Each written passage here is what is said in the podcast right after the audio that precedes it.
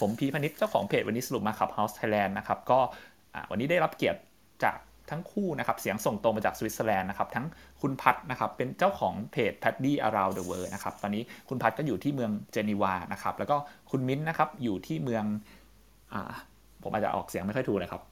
เฮริซอค่ะแฮริซอนะครับโอเคครับก็ทั้งคู่วันนี้ให้เกียรติกับรายการก็สวัสดีทั้งคู่นะครับ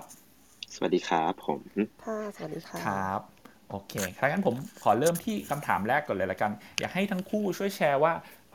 ตอนแรกที่มาสวิตเซอร์แลนด์นะครับทำทำไมถึงมา แล้วก็ตอนนั้นมาด้วยวีซ่าอะไรนะครับ แล้วก็ตอนนี้อยู่เป็นวีซ่าหรือว่าเป็น permanent resident อะไรอย่างเงี้ยครับ เริ่มที่คุณพัดก่อนก็ได้ครับ ครับผมก็เอ่อตอนของเคสผมอาจจะไม่อาจจะไม่ได้เป็นเคสแบบปกติทั่วไปก็คือด้วยงานที่ผมทำผมอ่าเป็นเจ้าหน้าที่ขององค์การสหประชาชาตินะครับ ผมก็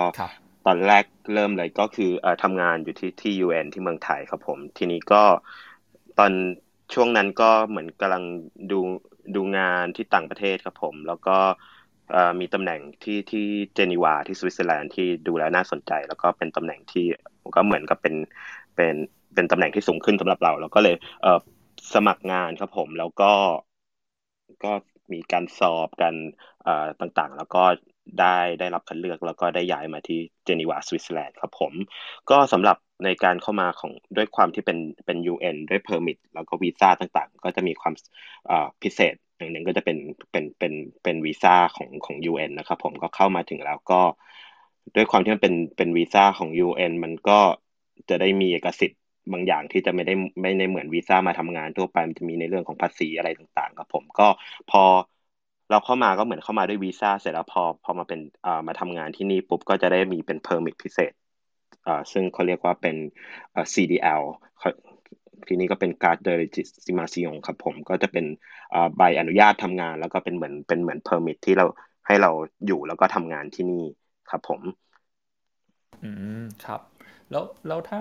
เป็นวีซ่าทั่วไปคุณพัดพอมีข้อมูลด้วยไหมครับ ว่าปกติมัน apply ยากไหมครับ ถ้าเป็นที่สวิตเซอร์แลนด์ ครับผมก็จริง ๆ มันต้องอ่าทีนี้จะมองแบ่งเป็นสองส่วนนะครับผมในในวีซ่าในการเข้ามาทำซิสมามาสวิตเซอร์แลนด์ก็ถ้าเป็นวีซ่าท่องเที่ยววีซ่าแต่งงานนั่นก็เป็นอีกอีกกรณีหนึ่งก็คือแต่งงานก็จะเข้ามาอ่าก็ทำวีซ่าที่เมืองไทยแล้วก็เข้ามาถึง แล้วก็ค่อยมาได้มาเปลี่ยนเป็น permit ซึ่งส่วนใหญ่การแต่งงานก็จะได้เป็น permit ชื่อว่า permit C permit C เอ่อสวิตมันจะแบ่ง permit เป็นคร่าวๆเนี่ยครับผมก็คือมันจะมีเพอร์มิท L เพอร์มิท B เพอร์มิท C ครับผมเพอร์มิท เพอร์มิท L ก็คือเพอร์มิทที่เข้ามาเอ่อมาทำงานด้วยสัญญาระยะสั้นก็เป็นเพอร์มิทระยะสั้นเพอร์มิท B ก็คือเพอร์มิทที่เข้ามาทำงานด้วยสัญญาระยะยาว อาจจะเป็นปีสองปีสามปีก็แล้วแต่ แล้วก็ permit permit อันที่สามคือ permit C หรือมันคล้ายๆกับ permanent resident นะครับผมก็คือบางคนที่มาทำงานได้ permit B ได้ระยะเวลาหนึ่งเอ่อก็ประมาณ 5 ปีครับผมก็สามารถที่จะเอ่อเอาใบภาษา คือที่นี่จะมีเกณฑ์ว่าถ้าจะได้ permanent resident ก็จะต้องมีเกณฑ์ต้องผ่านเกณฑ์ภาษาต้องสอบภาษาฝรั่งเศส หรือภาษาเอ่อภาษาเยอรมันครับผมที่นี่ที่นี่มีสี่ภาษาราชการแต่ภาษาหลักๆก็คือฝรั่งเศสกับเยอรมันครับผมผ่านแล้วก็จะมีสิทธิ์ได้ convert เป็น permit C ก็คล้ายๆกับ permanent resident สำหรับคนที่อ่าวีซ่าที่เข้ามาแต่งงานครับผมก็คือถ้าได้แต่งงานแล้วก็สามารถที่จะได้ convert เป็น permit C เช่นเดียวกันครับผม อืม โอเค ได้ครับ ขอบคุณครับ โอเค เดี๋ยวขอเชิญต่อที่คุณมิ้นเลยครับโอเคค่ะ ค่ะ ก็ของมินก็คือเข้ามาย้ายตามสามีอะค่ะก็คือเป็นวีซ่าแต่งงานเนาะทีนี้อย่างที่คุณคุณพัดเล่าก็คือวีซ่าแต่งงานเนี่ยมันจะมีอยู่สองอย่างก็คือจะแต่งที่ไทย หรือจะแต่งที่สวิตอ่า อันนี้ก็คือค่ะขั้นตอนก็จะ คล้ายๆ กันแหละของมิ้นจะเป็นคือการจดทะเบียนสมรสที่ไทย ให้เรียบร้อยเลยทำเอกสารแล้วค่อยยื่นเรื่องแจ้งสถานทูตว่าเรามีการแต่งงาน แล้วก็ค่อยทำวีซ่ามาที่สวิตเซอร์แลนด์เนาะของมิญญาตามสามีสามีเป็นคนสวิตนะคะ หรือว่าในในบางกรณีก็คือเขาอยากจะมาแต่งงานที่สวิตเซอร์แลนด์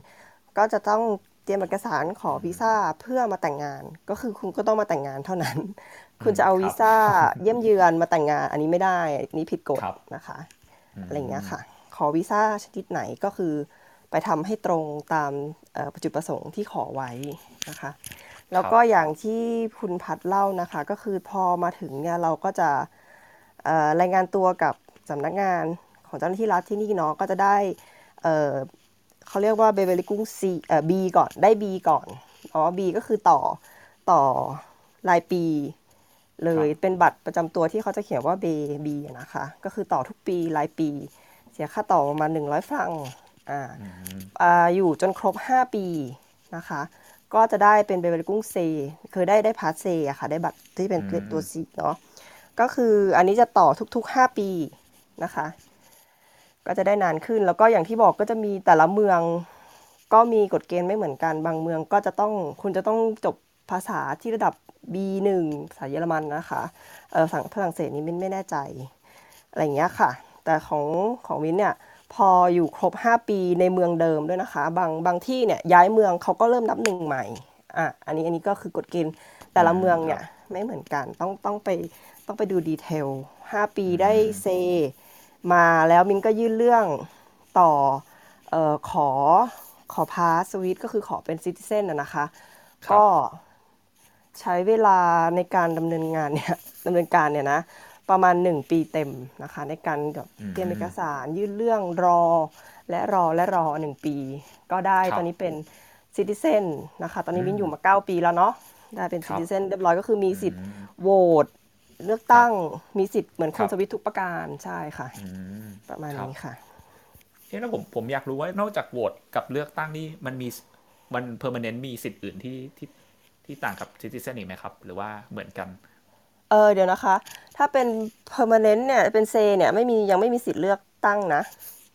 อืมครับ อ๋ออ๋อโทษโทษทีครับ ผมหมายถึงว่าอ่า สิทธิที่ต่างระหว่าง permanent กับ citizen เนี่ยก็คือ citizen สามารถเลือกตั้งได้ใช่ไหมครับใช่แล้วค่ะมันมีมันมีสิทธิ์อื่นที่ที่ต่างกันอีกไหมครับ กับพาสพาสปอร์ตอีกอย่างหนึ่งอ่าโอเค ที่จะได้แล้วก็ที่ที่เหลือหน้าสิทธิ์มันเหมือนกันเลยไหมครับ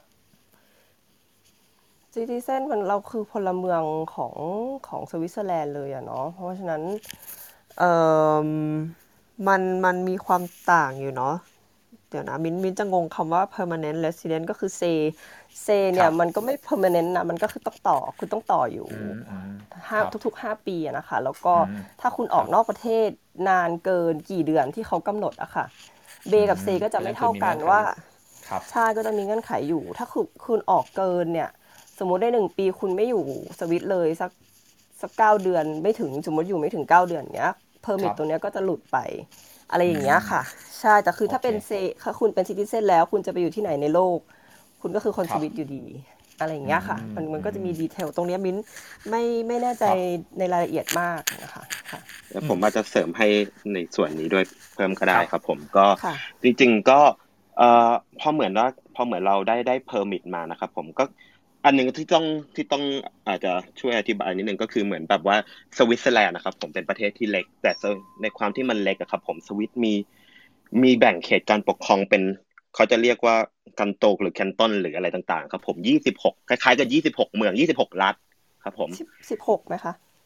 ยี่ยี่สิบหกครับผมยี่สิบหกละอ๋อโอเคค่ะ ใช่ใช่ครับมี26รัฐ ซึ่งแต่ละรัฐนะครับผมก็จะมีการออกกฎหมายมีกฎของตัวเองที่ไม่เหมือนกันก็คือ เหมือนอืมครับเหมือนแต่ละ แต่แต่ละเมืองอะครับผมเวลาที่เราไปอยู่ครับผมเราก็จะต้องไปศึกษาในตัวของของกฎหมายของเมืองนั้นๆ แต่ละเมืองก็จะมีรัฐบาลของแต่ละเมืองของเองครับผมใช่ฉะนั้นก็เหมือนที่เหมือนที่เราเหมือนที่บอกไปว่าเออบางเมืองมีเงื่อนไขที่ต้องอ่าสมมุติว่าการจะได้สัญสัญชาติบางเมืองก็จะต้องแบบว่า require ว่าจะต้องมีการสอบผ่านภาษา หรือบางเมืองอาจจะต้องมีการโหวตหรือบางเมืองอาจจะต้องมีการให้ ให้ให้คนในเมืองต้องเขียนเป็น recommendation letter ครับผมคือที่เนี่ยกฎหมายมันยิบย่อยมากเลยในแต่ละเมืองนะครับผม แต่โดยแต่โดยหลักการทั่วไปแล้วก็คือเมื่อไหรที่เราได้อ่าเราได้แบบว่า permit ที่ทำงานแล้วครับผมก็คือในแง่ของ benefit ที่เราเมื่อไหร่เหมือนในเรื่องนี้ก็คือเมื่อใดที่เราเริ่มต้นที่จะเสียภาษีเราเมื่อไหร่ก็คือเราก็จะได้ benefit กลับคืนมา benefit คร่าวอืมๆสำหรับการทำงานที่สวิตก็เช่นอ่าจะมี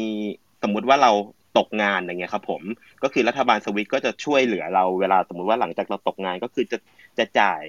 เป็นเงินให้ประมาณถ้าที่ผมจำไม่ผิดก็คือ 80%ของรายได้เดิมเป็นเวลา 2 ปีครับผมที่คอย support เราก็คือเราเราไม่ได้ทำงานนั้นแล้วเขาก็จะได้เงินเดือนประมาณ 80%ของเงินเดือนเก่าที่เราเคยได้ไปเวลา 2 ปี ในระหว่างที่ 2 ปีนั้นก็คือ มันก็จะต้องมีการที่เราจะต้องพยายามโชว์ให้เขาได้ว่าเราอะสมัครงานแล้วนะ เราจะต้องประมาณแบบทุกเดือนหรือสองเดือน ผมช่วงจำเวลาไม่ได้ก็คือก็ต้องแบบว่าเนี่ย ฉันสมัครงานแล้วนะมี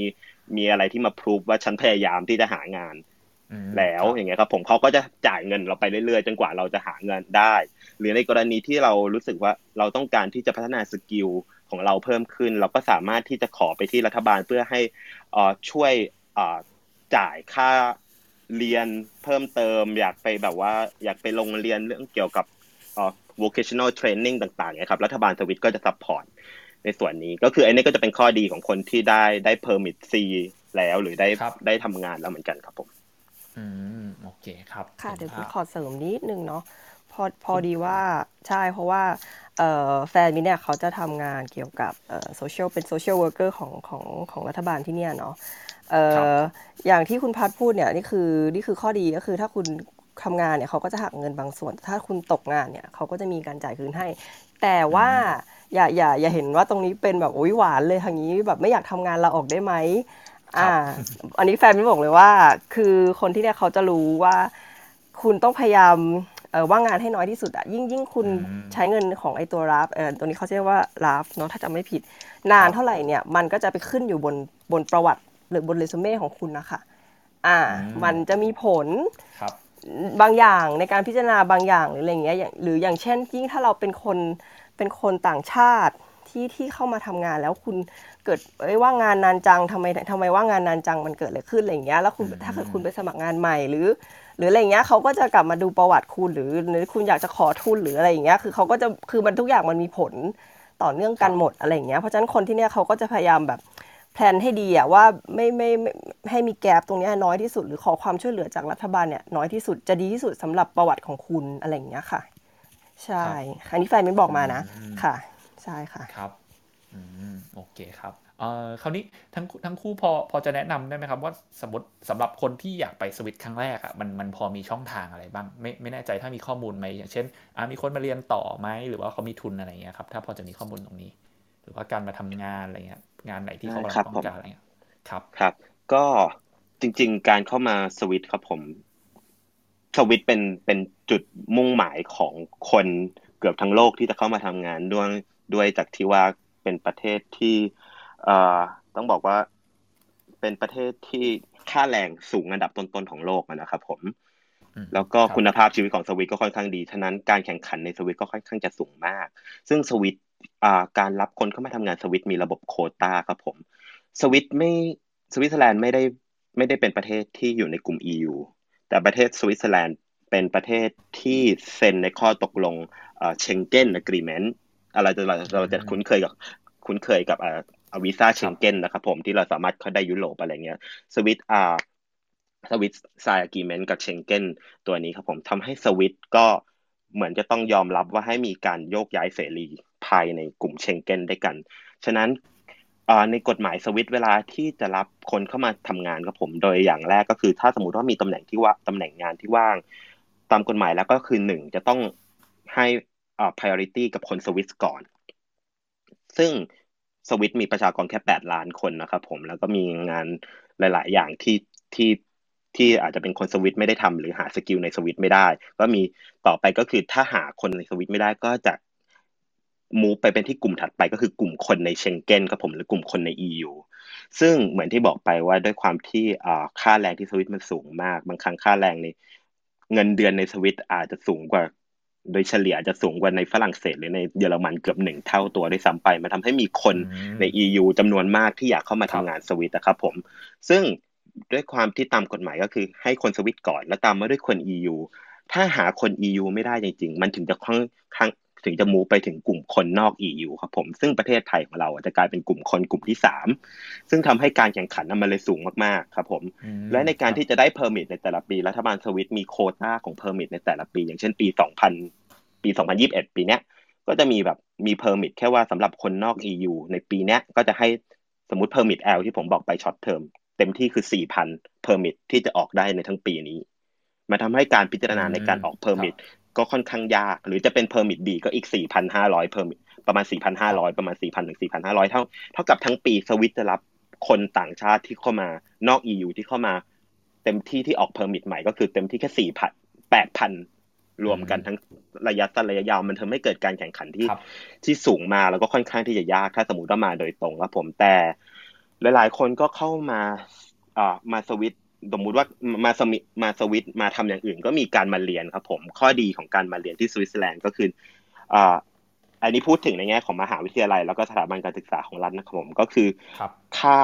ค่าเทอมที่นี่ค่อนข้างถูกมาก เพราะอืมเพราะรัฐบาล s ั b ซิไดไปเกือบเจ็ดสิบแปดสิบเปอร์เซ็นต์แล้วครับผมค่าเทอมหลักหมื่นเองครับผมในการมาเรียนที่สวิตเซอร์แลนด์ แต่ที่มันแพงก็คือค่าครองชีพนะครับผม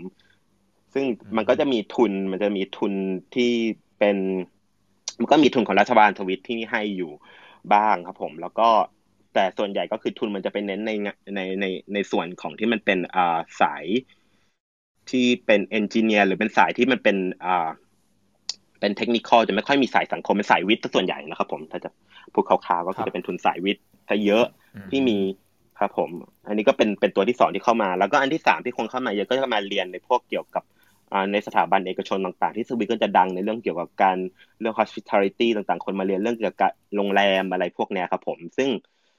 ก็ต้องบอกว่าพวกเนี้ยค่าใช้จ่ายสูงค่าเทอมแพงครับผม แล้วก็การที่มาเรียนเหล่านี้ก็ไม่ได้เป็นการการันตีว่าจะได้งานที่สวิตเซอร์แลนด์หลังจากเรียนจบก็เหมือนที่บอกไปว่าถึงแม้จะเรียนจบสวิตเซอร์แลนด์คุณก็ยังจะต้องไป follow ในเรื่องของระบบโควต้า permit ต่างๆ เหมือนเหมือนเดิมอะครับผม อืม ครับแล้วก็แล้วก็มีอีกสายงานหนึ่งอันนี้เป็นสายงานอ่าโดยเฉพาะที่ผมทำอยู่ก็เป็นสายงานในองค์การระหว่างประเทศนะครับ ผมก็เนื่องจากสวิตเซอร์แลนด์ก็เหมือนเป็น hub ของของขององค์การระหว่างประเทศ เยอะเป็นเป็นหนึ่งในสำนักงานใหญ่ของของ UN นะครับผมโดยเฉพาะที่เจนีวา มีเจ้าหน้าที่ที่ทำงานในองค์การระหว่างประเทศประมาณสองถึงสามหมื่นคนเลยฉะนั้นงานในสายนี้ก็ค่อนข้างที่อืมที่จะเยอะพอสมควรนะผมก็อย่างสายเนี้ยพอเวลาเข้ามาทำงานด้วยงานสายนี้มันก็ไม่ได้ไปไป ขึ้นกับระบบโควต้าของของรัฐบาลสวิตก็คือสมมุติว่าถ้าเรารับครับคัดเลือกเราก็สามารถเข้ามาได้เลย แล้วก็จะมี permit พิเศษที่ออกให้ครับผมถ้าสมมติทำงานยันเกษียณก็คือรัฐบาลสวิตก็ให้สิทธิ์ที่จะเปลี่ยน convertก็คือเกษียณปุ๊บคอนเวิร์ตไปเป็นเพอร์มิท B หรือเพอร์มิท C ได้ก็คือสามารถอยู่ต่อได้เป็นต่อเหมือนกันนี่ครับผมครับ อืมโอเค ได้ครับ ขอบคุณมากเลยครับ คุณมิ้นท์มีอะไรเสริมไหมครับ โอ้คุณพัดข้อมูลแบบว่า insight มากเป็นข้อมูลที่ดีมาก คือใช่อย่างอันเนี้ยมินต้องบอกเลยค่ะ คือเราเราอยู่สวิตเซอร์แลนด์มาเกือบเกือบสิบปีเนาะปีนี้เข้าปีที่เก้าเนี่ย คือเอ่อเห็นหลาย ๆ คนเห็นกันมาหลายอย่างก็คือ ถ้าถ้าคุณจะมาทำงานอยู่อยู่ดีๆเดินดุ่มๆ ขอเข้าประเทศมาทำงานเนี่ยอันเนี้ยเป็นเรื่องที่ยากแบบมาก ๆส่วนใหญ่จะเจอก็คือมี re- มี relationship มีอะไรสักอย่างหนึ่งที่ relate กับคนสวิต อย่างบางคนตามแม่มาเอ่อแต่งงานเนี่ยอันนี้คือเหตุผลหลักที่เขาอนุญาตให้เราเข้าได้เนาะแล้วก็ในในบางคนอย่างรู้จักพี่คนหนึ่งก็คือเขาทำงานบริษัทเอิ่มที่มีสาขาที่ทั้งไทยและสวิตอะค่ะอ่าเป็นบริษัทต่างชาติอ่าก็มีการแบบว่าขอย้ายสาขา แต่อันนั้นเขาก็รู้ว่าเขาเขาก็แต่งงานคนสวิตด้วย อะไรอย่างเออคนเอ่อคนเยอรมันด้วยอะไรอย่างเงี้ยค่ะ คือรู้จักพี่ๆหลายคนที่ทำงานมีหน้าที่การงานดีในใน ในบริษัทเลย ซึ่งต้องบอกว่างานบริษัทสำหรับผู้หญิงไทยเนี่ยเป็นอะไรที่ยากมาก ส่วนใหญ่ต่อให้แต่งงานมาแล้วคุณจบวุฒิดี ๆ มาเนี่ยจะมาหางานสมัครงานเอาที่เนี่ยค่อนข้างยากอยู่แล้ว เพราะว่าอย่างที่บอกคือคู่แข่งเยอะมาก ทั้งครับทั้งคนในสวิตเอง แล้วก็คนใน EU เองอะไรอย่างเงี้ยเพราะฉะนั้นการที่คุณได้จะมีโอกาสได้งานดีๆเนี่ยคือหนึ่งคือเขา refer มาตั้งแต่ไทยแล้วนะคะ อันนี้อันนี้บอกเลยคือ connection ด้วยอะไรด้วยอะไรอย่างเงี้ยค่ะเนาะ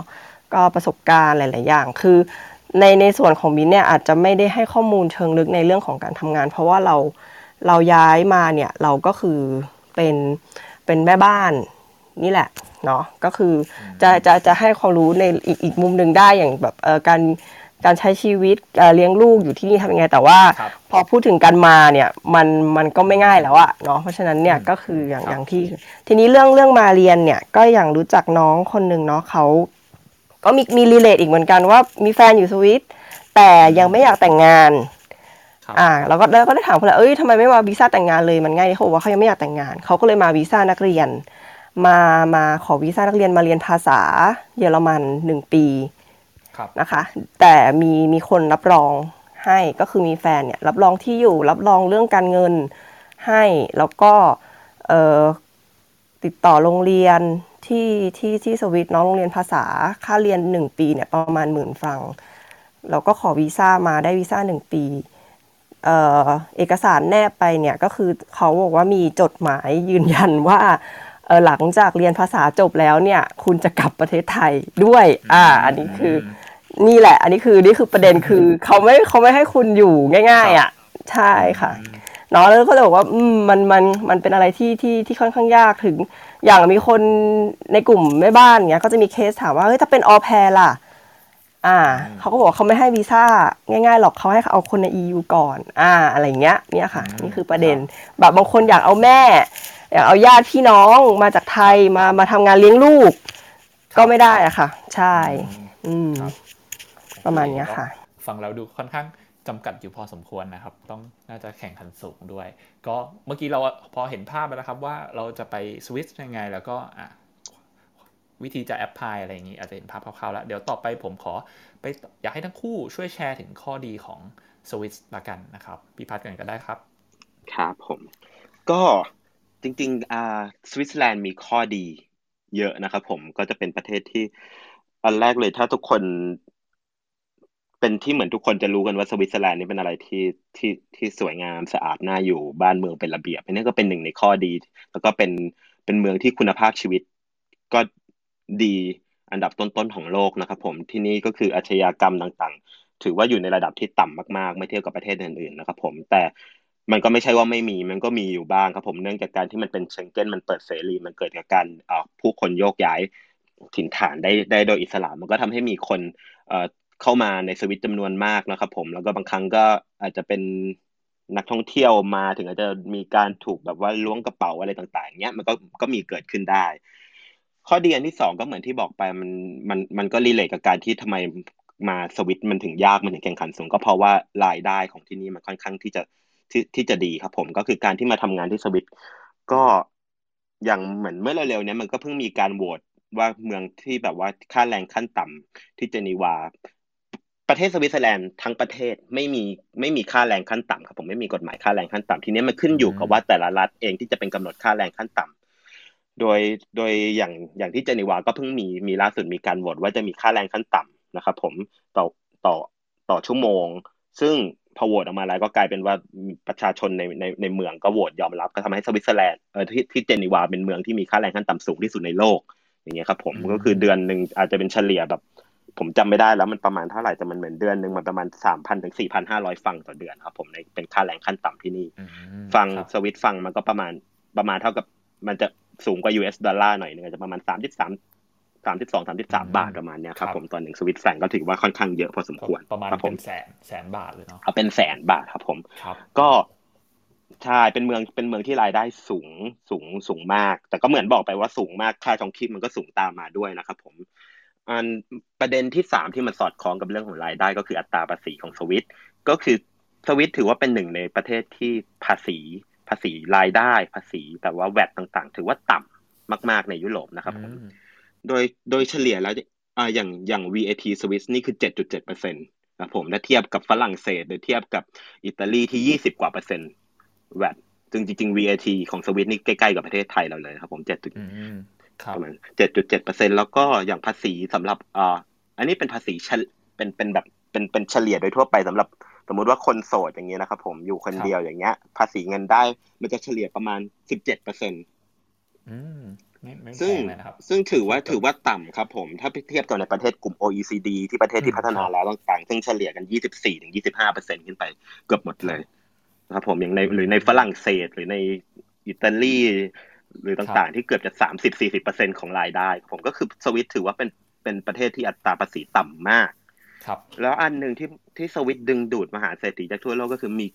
สวิตแบบหลายๆเมืองก็มีกฎหมายประหลาด เช่นว่าถ้าสมมติว่าคุณมีรายได้ที่ที่เยอะมากมหาศาลจนเกินเทโชคุณไม่ต้องเสียภาษีเลย ก็มีอืมันทำให้อืมันทำให้คนแบบว่าดึงแบบมหาเศรษฐีหลายๆคนเลือกที่จะมาอยู่ที่สวิตเพราะสวิตมองว่ารัฐบาลมองว่าคุณ เมื่อคุณมีรายได้ขนาดนั้นแล้วอะคุณเข้ามายังไงคุณก็คอนทิบิวให้กับเศรษฐกิจประเทศ ถึงแม้คุณไม่เสียภาษี คุณก็สเปนกับกับอย่างอื่นอยู่เยอะอย่างเงี้ยครับ ผม แล้วก็อันนี้อาจจะเป็นข้อดีสุดที่ผมมองก็คือในความของ stability ของประเทศครับผมในความยังไงความมั่นคงทางด้านเศรษฐกิจและการเมืองครับผมสวิตเซอร์แลนด์เป็นประเทศที่เหมือนที่เรารู้ๆกันมานานแล้วก็เป็นประเทศที่เป็นกลางมาตั้งแต่สมัยสงครามโลกครั้งที่สองก็คือ ฉะนั้นเศรษฐกิจแล้วก็การเมืองของสวิตมันค่อนข้างที่จะมั่นคงมากครับผม เงินฟรังก์ก็เป็นเงินเป็นเป็นเหมือน safe haven ของของคนทั้งโลกที่เป็นเงินที่มันแบบมีค่าที่มันค่อนข้างมั่นคงมันไม่ค่อยผกผันต่างๆ แล้วก็ประเทศมันไม่ค่อยคือเป็นประเทศที่ค่อนข้างที่จะดูแลตัวเองไม่เอาตัวเองไปเจอกับความเสี่ยงครับ ผมการมาอยู่สวิตเซอร์แลนด์มันก็เลยทำให้มันไม่ค่อยไม่ค่อยมีความเสี่ยงเหมือนกับการอยู่ประเทศอื่นๆที่เศรษฐกิจผกผันหรือการเมืองผกผันตลอดเวลาทุกๆอย่างที่นี่มันค่อนข้าง stable ครับผม สำหรับผมเนี่ยเป็นข้อดีคร่าวๆของการอยู่สวิตเซอร์แลนด์ครับผม อืมโอเค ครับ ขอบคุณครับ คุณมิ้นมีอะไรเสริมไหมครับ ค่ะก็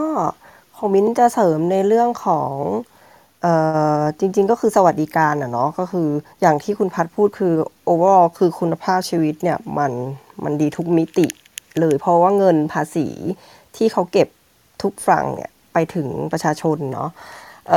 ของมิ้นเนี่ยจะจะชอบจะมองเห็นข้อดีของสวิตในเรื่องของ Family นะคะครอบครัวทั้งเรื่องกฎหมายทั้งเรื่องการทำงานอะไรหลายอย่างเอ่อสวิตเนี่ยเขาจะมีเงินเงินเขาเรียกอะไรรายเดือนให้สำหรับคนที่มีลูกเนาะประมาณ 200 ฟรังต่อเดือนเอ่อโอนเข้าบัญชี อันนี้คือคือมาจากมาจากรัฐบาลเนาะเนี่ยคือดีที่หนึ่งแล้วเอ่อตรงข้อดีจริง ๆ ก็คือการ สวิตเซอร์แลนด์เนี่ยเป็นประเทศที่เหมาะแก่การเลี้ยงดูบุตรอย่างมาก เดี๋ยวตัวด้วยความที่ตัวเรามีลูกเองด้วยเนาะก็คือเขาจะค่อนข้างคิดถึงอนาคตของของประเทศอะเออคือฟ a ซิลิตี้ทุกอย่างไปเที่ยวตรงไหนจะมีสำหรับเด็กสนามเด็กเล่นนี่จะเห็นอยู่ทั่วทุกมุมเมือง หรือว่าระบบการศึกษาเองอะไรอย่างเงี้ยคือคือเราเราจะจะประทับใจในเรื่องของ ของตัวนี้มาก แล้วก็ปัจจุบันบางเมืองเขามีโหวตให้ว่าคุณพ่อเนี่ยสามารถมีมีวันหยุดได้อะค่ะ ไม่ใช่เฉพาะแม่เนาะอ่าเป็นแบบใช่ตรงนี้อันนี้คือน่าจะมีโหวตมาแล้วอะไรอย่างเงี้ยใช่นี่คือดีมากแล้วก็เออแม่เนี่ยสามารถลางงานได้สูงสุดมิ้นจำไม่ไม่แน่ใจว่าคุณพัดทราบเลยว่ากี่เดือน ที่เขายังสามารถแบบคีปตำแหน่งเดิมไว้ได้อะไรอย่างเงี้ยคือ คือมันมีปีกย่อยอย่างเงี้ยที่เขา ค่อนข้างใส่ใจเอ่อกับกับครอบครัวอะไรอย่างเงี้ยคนสวิตเนี่ยจะจะเน้นในเรื่องของ Family Time คือไปโรงเรียนเนี่ยเด็กทุกคนในสวิตเนี่ยกลับบ้านมากินข้าวเที่ยงนะคะอ่าไม่มีข้าวที่โรงเรียนนะคะอะไรอย่างเงี้ยเด็กทุกคนเดินกลับมากินข้าวเที่ยงที่บ้านอะไรอย่างเงี้ยนี่คือเขาให้ค่อนข้างให้ให้ความสำคัญกับกับกับเอ่อครอบครัวซะส่วนใหญ่อะไรอย่างเงี้ยค่ะ เนาะเนี่ยในในในเรื่องนี้แล้วก็เอ่อประทับใจบ้างมากก็คือในเรื่องของระบบคมนาคมของสวิตเซอร์แลนด์เนาะนี่ขึ้นก็ขึ้นชื่อนะตรงเนี้ยค่ะ ประมาณนี้ค่ะโอ้ฟังแล้วน่าไปอยู่เลยครับ มีแต่ข้อดีเยอะมากที่สวิตเซอร์แลนด์นะใช่จริงมันแบบถามว่าข้อเสียมีไหมมีแต่ว่ามันพอพอเราพอเราพูดถึงข้อดีปุ๊บมันก็คือมันสามารถมองข้ามไปได้อะเราสามารถอยู่กับมันได้โดยที่เราไม่รู้สึกว่าครับ เออนะ ใช่ค่ะ ครับ โอเคครับ ได้ถ้างั้นเราไปต่อที่ข้อเสียดีกว่าครับเมื่อกี้ฟังข้อดีมาหลายข้อแหละเดี๋ยวไปต่อที่ข้อเสียบ้างดีกว่า ให้คุณมิ้นแชร์กันเลยก็ได้ครับ ข้อเสียที่เห็นอย่างอ่าข้อเสียของมิ้นอย่างอย่างเมื่อกี้เนาะที่ที่เขาที่มิ้นพูดว่าเรื่องเรื่องลูกเนี่ยเอ่อด้วยความที่อย่างอนุบาลเนี่ย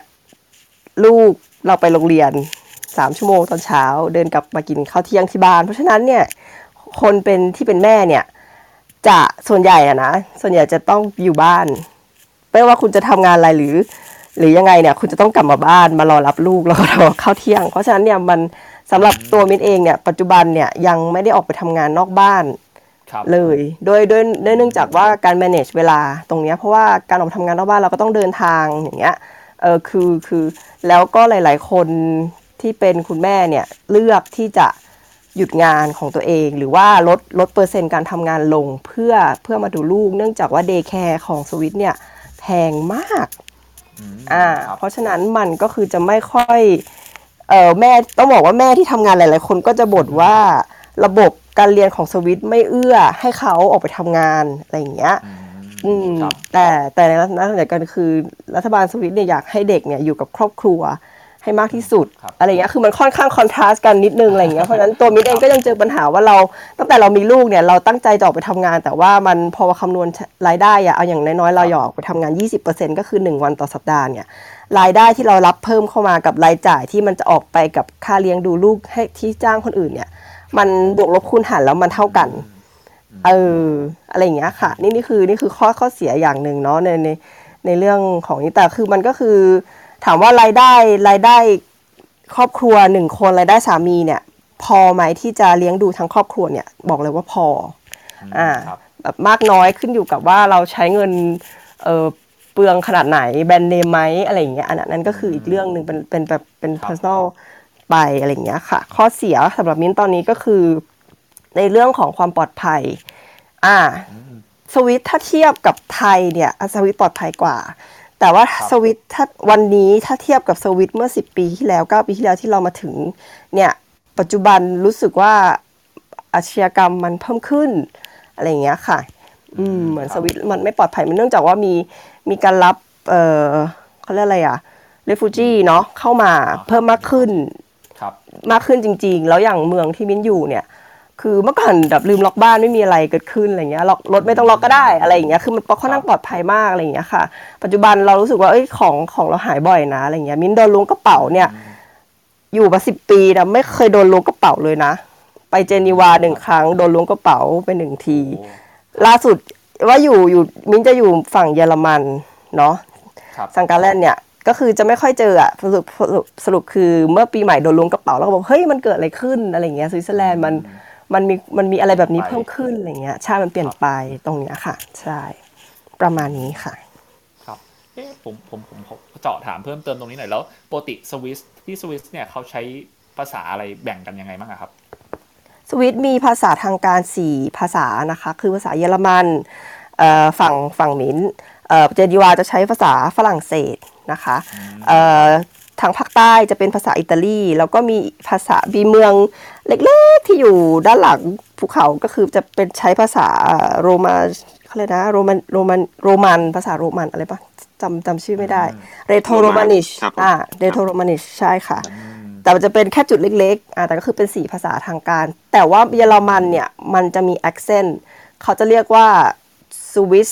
German อ่าอืมครับเขาเรียก Swiss German นะคะ ความยากมันอยู่ที่ว่าเราเข้าไปเรียนโรงเรียนภาษาเนี่ยเขาเรียน High เยอรมัน ก็คือภาษาเยอรมันที่ใช้กันในประเทศเยอรมันเขาเรียกว่า Hochdeutsch เนาะเดินออกจากโรงเรียนปุ๊บคุณจะไม่ได้ยินภาษา High เยอรมัน คุณจะได้ยินภาษาสวิสเยอรมัน ซึ่งมันต่างกัน อะไรอย่างเงี้ยอันนี้ก็คือเป็นเป็นเป็นเป็น challenge หนึ่งก็คือ แต่ว่าครับ overall คุณสามารถ survive ได้ด้วยภาษาอังกฤษแน่นอนค่ะ เพราะว่าเป็นเมืองท่องเที่ยวค่ะครับประมาณนี้อืมโอเค ได้ครับ คุณพัดมีอะไรเสริมไหมครับสำหรับทางด้านข้อเสีย ครับผมก็เออจริง ๆ ก็ก็เหมือนเออเหมือนเมื่อกี้นี้คุณมินที่บอกว่าที่ที่พูดถึงในแง่ของไอ้วันวันลาเลี้ยงลูก maternity leave ครับผมจริง ๆ ก็สวิตเซอร์แลนด์ก็มีตามกฎหมายก็คือ14สัปดาห์นะครับผมถ้าคุณแม่ได้หยุดได้อะไรเงี้ยครับผมตามกฎหมายแล้วถ้าเป็นเจนีวาเองก็จะมีพิเศษก็คือเป็น16สัปดาห์นะครับผม ที่ที่ให้สิทธิ์ในการที่คุณแม่เลี้ยงลูกครับผมอ่าหลังจากคลอดนะครับผมก็ในแง่ของข้อเสียก็ก็เหมือนที่คุณมิ้นบอกไปว่าจริงๆโดยทุกประเทศนะครับ มันก็มีข้อดีข้อเสียผสมกันไป แล้วก็ในในสวิตจริง ๆ ก็เหมือนที่บอกไปว่าด้วยความที่อ่ารายได้ของที่นี่คนที่นี่รายได้สูงก็ฉะนั้นก็คือค่าของชีพของสวิตก็ค่อนข้างสูงตามมาด้วยครับ ผม แต่อ่าด้วยความที่ค่าของชีพที่เนี่ยสูง เพราะว่า แรงงานในสวิตก็คือจะเป็นประเทศที่ที่ประหลาดมากสมมติว่าเราซื้อของของกินของใช้ในประเทศอะไรที่มันผลิตในสวิตมันจะแพงกว่าของที่นำเข้า โดยปกติแล้วอย่างในประเทศไทยของเราของ เราใช้ของโลคอลถูกกว่าของของที่แบบว่า import เข้ามาแต่ที่เนี่ยสลับกันนะครับผมของที่อยู่ในสวิตเองจะแพงกว่าของที่ import เข้ามาจาก EU ได้ซ้ำไปนะครับผมก็จะมีเรื่องของค่าครองชีพค่อนข้างสูง แล้วก็มัน option ต่างๆ ก็อาจจะไม่ได้มีเยอะเหมือนกับประเทศอื่น ๆ ในแบบหนึ่งที่ประเทศใหญ่ๆอย่างเช่นเหมือนแบบเหมือนในในอังกฤษหรือในฝรั่งเศสที่มีอ่ามีแบบร้านอาหารที่มันเป็น international เยอะๆ อะไรต่างๆในเนี้ยอืมสวิตมันก็จะไม่ได้มีครับ option เยอะเหมือนกับที่อื่นนะครับผมครับอันข้อข้อข้อนี้อาจจะเป็นเหมือนที่คุณมิ้นบอกในเรื่องของการที่มันมีสี่ภาษาราชการของสวิตมันก็เป็นอะไรที่ที่ค่อนข้าง challenge เหมือนกันนะครับผมในการใช้ชีวิตที่นี่สำหรับผมครับก็คือมันเหมือนบางครั้งเราก็เรา ในความที่เราอยู่แต่ละเมืองมันก็จะมีภาษาของตัวเองอย่างเช่นสวิตฝั่งตะวันตกที่มีเหมือนที่คุณมินบอกเจนีวาครับผมจริงๆเจนีวาโลซานมองเทอร์พวกเนี้ยที่อยู่ฟากเนี้ยก็จะใช้ภาษาฝรั่งเศสกันเป็นหลัก แต่ก็จะมีอีกฟากหนึ่งที่มันเป็นภาษาภาษาเยอรมันไปทีเนี้ย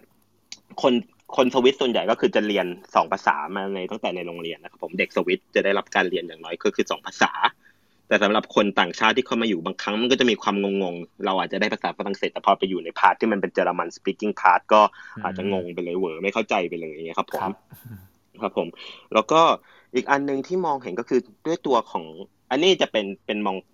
มองในมุมของสำหรับคนต่างชาติที่เข้ามาอยู่ในสวิตก็คือประเทศสวิตจริงๆเป็นประเทศที่ค่อนข้างที่จะเป็นมีความคอนเซอร์เวทีฟในระดับหนึ่งนะครับผมเป็นประเทศที่แบบว่ามีความเป็นแบบยัง คงความ traditional ไว้คนสวิตจำนวนมากประเทศสวิตดังเรื่องแบงก์หรือคนในสวิตจำนวนมาก ไม่ชอบฝากเงินที่ธนาคารด้วยซ้ำไป เพราะเขาไม่ไม่มั่นใจกับอะไรที่มันเป็นระบบที่มันเป็นแบบเทคโนโลยีหรืออะไรต่างๆครับผมบางครั้งเขายังเก็บเงินสดเป็นประเทศที่คนชอบเก็บเงินสดไว้มากอะไรอย่างเงี้ยครับ ผมครับ แล้วก็ในในในหลาย ๆ ครั้งครับผมก็คือในหลาย ๆ เมืองอย่างเช่นที่สมมุติว่าเราไปในเมืองที่มันเป็นชนบทเป็นแบบว่าสวิตจ๋าๆครับผมการที่จะเปิดรับคนต่างชาติก็ยังไม่ค่อย ไม่ค่อยมีมากเท่าไหร่ด้วยซ้ำไปคนก็ยังมีมีความที่จะเป็นแบบความ conservative ในระดับที่สูง แล้วก็เป็นประเทศด้วยความที่เป็น conservative มันก็จะมีอ่าเป็นประเทศที่คน เป็นคนให้ความยังไงดี เหมือนกับการที่เรามาอยู่ที่เนี่ย มันจะเป็นคนจะมีคนจับจ้องเราตลอดเวลาครับผมอันหนึ่งก็คือคนสวิตเป็นคนที่ชอบสังเกตความเป็นไปว่าจะมีคนที่จะมาคอยดู เออ ห้องบ้านนี้ คนไม่อยู่บ้านนี้ทำไมเป็นอย่างนี้บ้านนี้ทำไมเสียงดังนู่นนี่นั่นจะมีการ report ตลอดแบบตำรวจตลอดเวลาเป็นเมืองที่ที่ทุกคนสนใจกับรายละเอียดมากแล้วทุกคนจะจะจะครับผมไม่แน่จะเป็นในแง่ของสำหรับคนต่างชาติที่เข้ามาอยู่อาจจะมีความรู้สึกงงว่าทำไมคนต้องมายุ่งกับชีวิตเราอะไรขนาดนี้เนี่ยเป็นเป็นเป็นข้อข้อหนึ่งของคนสวิตครับผม อืม โอเคครับ อันนี้เห็นด้วยกับคุณพัฒทุกอย่างเลยโดยเฉพาะในความคอนเซอร์เวทีฟนะแล้วก็เรื่อง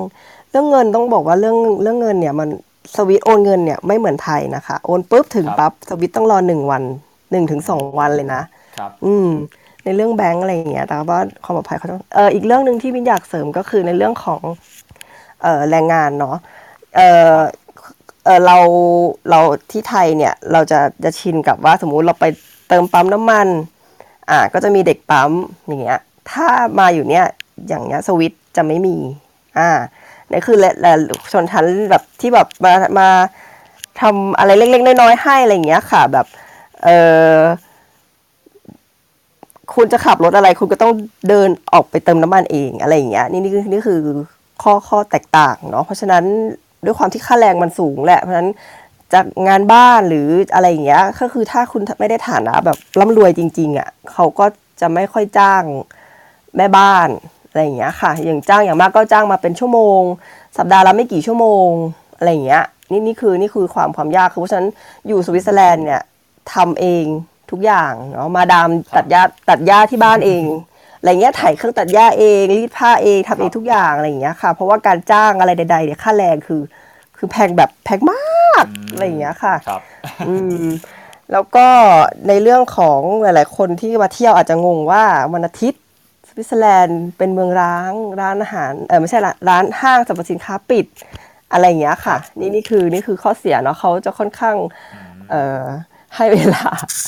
กับคนทำงานแบบว่าให้เวลาส่วนตัวอะไรเงี้ยหนึ่งทุ่มตามเมืองที่มินอยู่อะหนึ่งทุ่มห้างทุกห้างปิดหมด อะไรเงี้ยค่ะ อืม ประมาณเนี้ยนี่นี่คือข้อข้อเสียนอนแบบบางที แล้วก็อันนี้มินไม่แน่ใจว่ามันเป็นข้อเสียไหมแต่ว่าในเรื่องของระบบสาธารณสุขเนี่ยในเมืองอย่างในเมืองเล็ก ๆ เนี่ยมันก็จะเหมือนเหมือนจะบอกว่าเข้าถึงยากไหมก็ก็ค่อนข้างนะ แต่ว่าเขาส่วนใหญ่จะต้องมีมีหมอบ้านคือกว่าเรากว่าเราจะเราจะป่วยกว่าเราจะได้หาหมอเดี๋ยวบางทีเราหายแล้วอะไรอย่างเงี้ยค่ะ อืมกว่าจะได้แบบเจอหมอจริงอ่านี่อันนี้ก็เป็นเป็นหนึ่งเรื่องแต่ถามว่า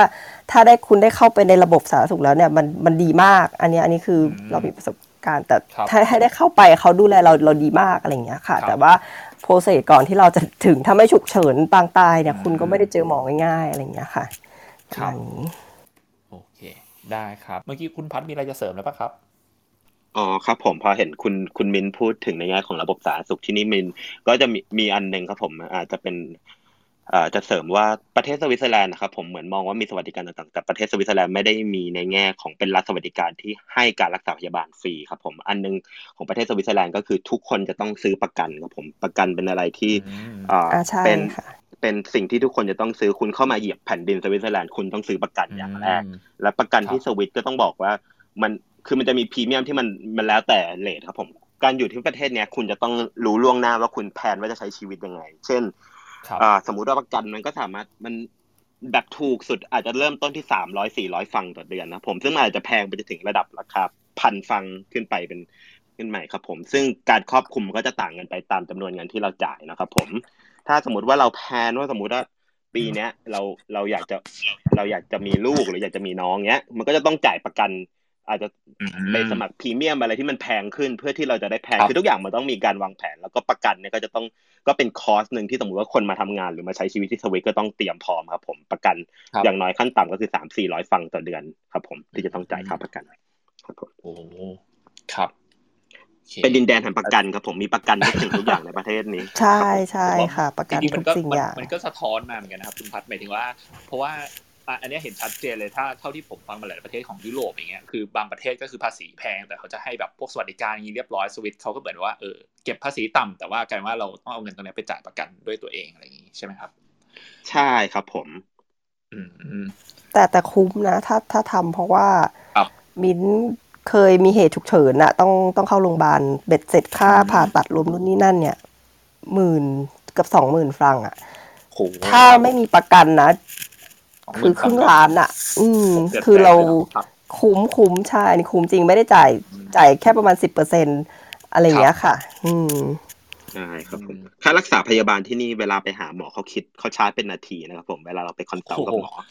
ใช่อันนี้อันนี้เป็นเรื่องเป็นเรื่องที่ตลกมากเวลาสมมติเราไปหาหมอที่สวิตปุ๊บก็คือมันจะมี rate ขั้นต่ำ basic เลยไปถึงอ่าสมมติสตาร์ทที่ร้อยยี่สิบฟรังก์ในการไป consult และหลังจากห้านาทีถัดไป ก็คือเขาจะชาร์จเป็นนาทีไปเรื่อยๆ ก็คือนาทีหนึ่งยี่สิบฟรังก์หรือสามสิบฟรังก์ครับผม ก็คือเวลา consultation ก็อาจจะต้องเสียอะไรถึงสองสามร้อยฟรังก์เลย อืมครับ อันนี้อันนี้จริงเพราะว่ามินเคยไป consult เอ่อ psycho psy psychiatrist เขาเป๊ะมากหนึ่งชั่วโมงคือหกสิบนาที คือต่อให้เรายังแบบว่ายังไม่จบอะ เขาตัดปุ๊บหกสิบนาทีเป้ง ครับ bye bye นัดมาเข้าใหม่อะไรเงี้ย อันนี้คือเขาเขาค่อนข้างเป๊ะเรื่องเรื่องนี้มากคนสวิตจะแบบมีความมีความเป๊ะสูงโดยเฉพาะโดยเฉพาะฝั่งฝั่งเยอรมันนะเท่าที่ได้ยินมาคนฝั่งฝรั่งเศสกับคนฝั่งเยอรมันเนี่ย ไม่ค่อยเออเขาเรียกอะไร personality หรือว่า culture เนี่ยจะไม่เหมือนกันด้วยเขาไม่ชอบกันครับผมอ่าใช่ใช่ใช่จะบอกมันก็ถูกนะคะ อันนี้จริงจริงจริงครับประมาณนั้นครับ แล้วมีมีอะไรที่ที่คิดว่าเป็นเป็น culture shock ไหมครับที่ไปตอนแรก ๆ หรือว่าเป็นข้อควรระวังที่แบบควรจะรู้ก่อนมาสวิตเนี่ยนอกจากข้อดีข้อเสียที่กล่าวมา ในส่วนของเอ่อ culture shock เหรอครับผมก็ผมว่าจริง ๆ ก็คือมันก็คล้ายๆกับประเทศยุโรปโดยทั่วไปนะครับผมก็คือหลายๆอย่างสวิตมันก็ค่อนข้างแบบ follow ประเทศยุโรปไม่ไม่ค่อยต่างกันมามันก็จะมีในแง่ของว่าคนส่วนใหญ่ที่มาสวิตจะช็อกกับกับกับค่าของชีพกับราคาสินค้า ไอเนี้ยผมว่าเป็นอะไรที่ทุกคนมาแล้วทุกคนก็จะก็จะบ่นแล้วคนไทยก็จะมีมีมายาคติที่คิดว่าสวิตมันแพงมากๆมันแพงเกินไปมันไม่น่าอยู่ ซึ่งจริง ๆก็เหมือนบอกไปว่าถ้ามันเทียบกับรายได้จริงๆคนที่อยู่ที่เนี้ยที่ได้เงินเดือนสวิตมันก็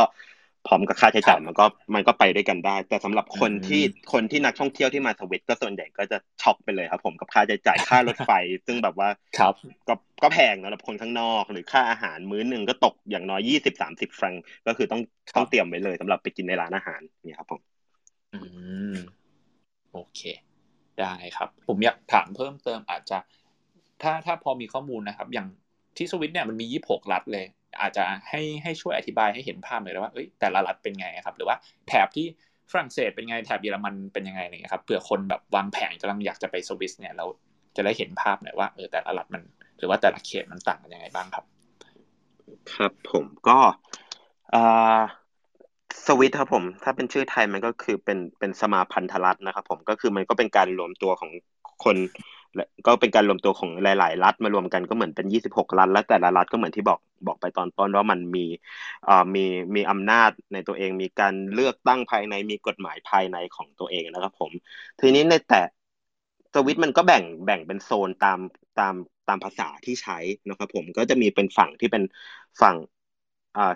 ฝั่งที่พูดภาษาฝรั่งเศสก็เหมือนที่บอกไปก็จะมีเมืองใหญ่ ๆ ที่เป็นเจนีวาโลซานอย่างเงี้ยครับผม พวกเนี้ยก็ แล้วก็จะมีเป็นฝั่งที่ฝั่งเยอรมันพวกซูริกเซนกาแลนอะไรพวกเนี้ยครับผมก็เป็นฝั่งนี้แล้วก็คือเหมือนสวิตสวิตอยู่ตรงกลางของยุโรปรายล้อมด้วยสามสี่ประเทศใหญ่ๆก็คือฝรั่งเศส อิตาลีเยอรมัน แล้วก็ออสเตรียนะครับผมก็คืออยู่สวิตฝั่งไหนอยู่ใกล้ประเทศไหนก็คือใช้ภาษานั้นเป็นหลักนะครับผมทีเนี้ยในแต่ละในแต่ละรัฐก็เหมือนที่บอกไปว่ามันก็มีมันก็มีข้อยิบย่อยของ ของกฎหมายมาทำให้บางครั้งเวลาสมมติว่า อย่างเช่น คนสวิตแต่ละรัฐเก็บภาษีไม่เท่ากันด้วย คนสวิตหลาย ๆ คนถ้าสมมติว่าเป็นนักธุรกิจหรือเป็นที่เป็นเศรษฐีนักลงทุนถ้าอยากไปในเมืองที่ภาษีต่ำบางคนเขาจะเลือกไปอยู่ที่เมืองอ่า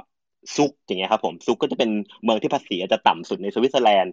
ก็จะเป็นเป็นอะไรที่คล้าย ๆ กับที่ที่ที่คนจะไปอยู่กันเยอะอย่างเงี้ยครับผม หรืออย่างอย่างอย่างเจนีวาเองเงี้ยซึ่งเป็นเป็น เป็นเมืองใหญ่ ซึ่งเป็นเมืองที่ค่อนข้างที่จะอินเตอร์ จริง ๆ ในเจนีวาเองคนสวิต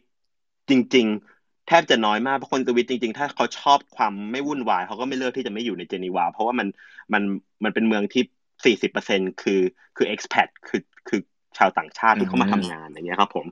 ก็คือมันก็จะแตกต่างกันไปหรือ แล้วแต่แต่แต่ละเมืองใหญ่ ๆ มันก็จะมีการก็อย่างเจนีวาก็เป็นเมืองที่ทำเรื่องเกี่ยวกับมีแบงก์หรือว่ามีเป็นพวกเกี่ยวกับ อองค์การระหว่างประเทศ อย่างซูริกก็จะเป็นพวกบริษัทที่เป็นอ่าจะเป็นบริษัทที่เป็นเป็นแบงก์หรือเป็นอะไรที่มันเป็นแบบ investment อะไรอย่างเงี้ยครับผมก็คือเมืองใหญ่ ๆ ของสวิตมันก็จะมีมีความแบบเชี่ยวชาญหรือมีมีมีแบบความอะไรที่ที่แตกต่างกันไปครับผม ครับ อืมโอเคครับแล้วเมืองหลวงสวิตคือเบิร์นนะครับผมไม่ใช่หลาย ๆ คนจะงงว่าเมืองหลวงสวิตคือซูริกจริงๆเมืองหลวงของสวิตคือเบิร์นเบิร์นเป็นเมืองเล็กๆเมืองข้าราชการที่มันอยู่ มันอยู่ก้ากึ่งระหว่างฝั่งที่พูดฝรั่งเศสกับฝั่งที่พูดเยอรมันนะผมเขาก็เลยเลือกใช้เมืองเบิร์นเป็นเมืองเป็นเป็นเป็นเมืองหลวงของประเทศ มีความเป็นกลางครับผมอืมครับ โอเคครับ คุณมินมีอะไรเสริมไหมครับ ก็ไม่มีนะก็คือ สามารถไปศึกไปดูข้อมูลเพิ่มได้อะเนาะที่สวิตเขาจะแบ่งเป็น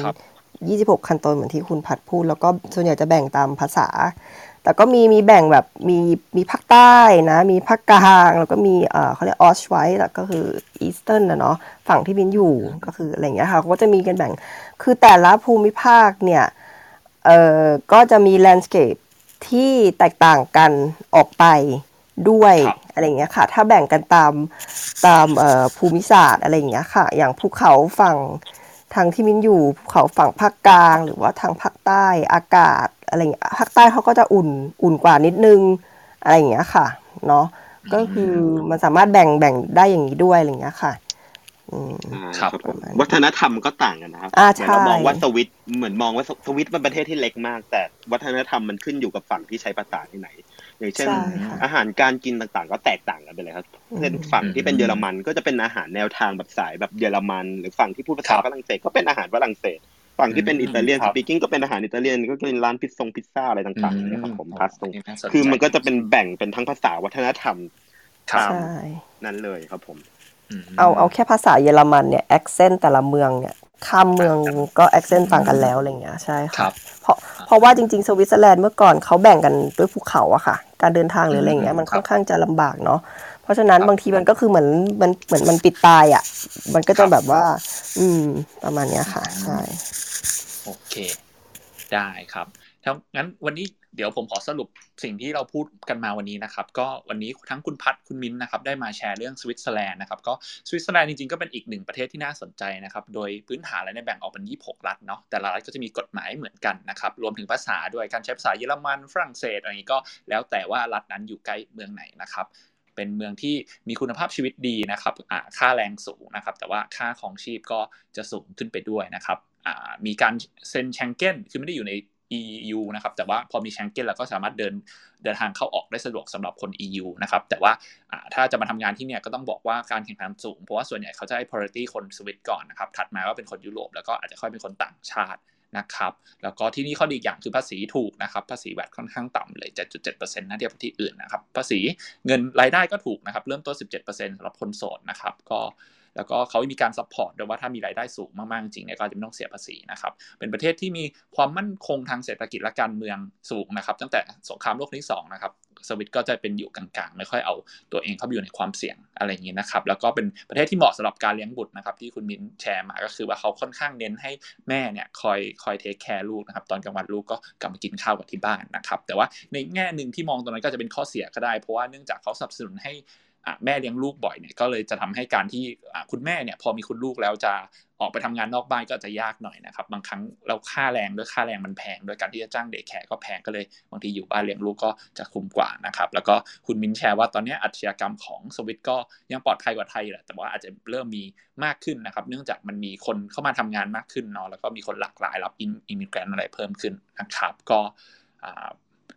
ก็อีกอย่างข้อเสียของสวิตก็คือของแพงนะครับ option ค่อนข้างน้อยนะครับแล้วก็คนสวิตเนี่ยยังเป็นคน conservative อยู่นะครับก็ในชนบทเล็ก ๆ ไม่ค่อยเปิดรับชาวต่างชาติเท่าไหร่แล้วก็เป็นคนที่ชอบใส่ใจรายละเอียดใส่ใจชาวบ้านนะครับก็สนใจมีการแจ้งตำรวจอะไรอย่างนี้แล้วก็การโอนเงินอะเรื่องของแบงก์การโอนเงินก็ยังช้าอยู่นะครับถึงจะเป็นประเทศที่ top เรื่องของแบงก์แต่ว่า